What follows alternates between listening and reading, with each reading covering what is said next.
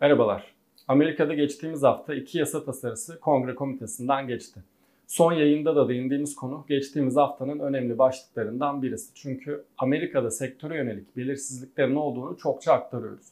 Bu durumun inovasyonun gelişmesine engel olduğunu düşünen çok sayıda kişi, kurum, en önemlisi meclis üyeleri var. Bu durumu çözmek için de mecliste bazen sert tartışmalara girebiliyorlar ki geçtiğimiz hafta bu sert tartışmalardan birisinin yaşandığı ama sonuca varan toplantılardan biri oldu. Yasa tasarısı 35'e karşı 15 oy ile onaylandı.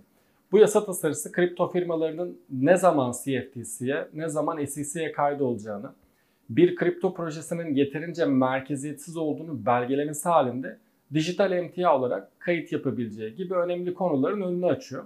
NFT ve DeFi gibi konular burada da henüz netleşmiş durumda değil. O tarafta da CFTC ve SEC'nin ortak çalışması gerektiğini söylediler.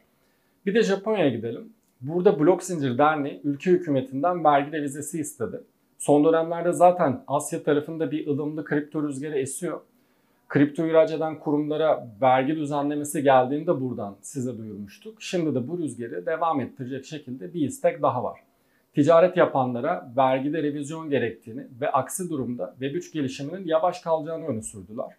Haklı olabilirler. Japonya'da vergilendirme yapısı farklı.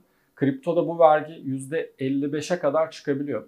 Bunun menkul kıymetlerdeki gibi %20'ye sabitlenmesini talep ediyorlar. Şimdi baktığımız zaman Nisan itibariyle 7 milyona yakın hesap bulunuyor Japonya'da. Yani adaptasyon yüksek. Hükümet de Web3 çalışmalarını destekliyor.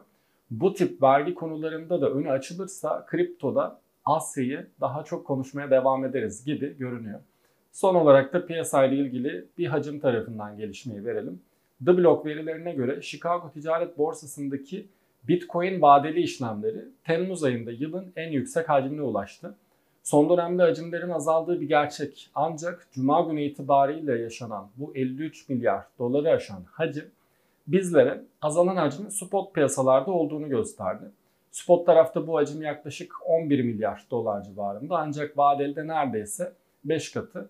Tabi Temmuz ayından önceki en yüksek hacmin yine 53 milyar dolara yakın bir seviyede Nisan ayında geldiğinde bildirerek gündemi sunmuş olayım.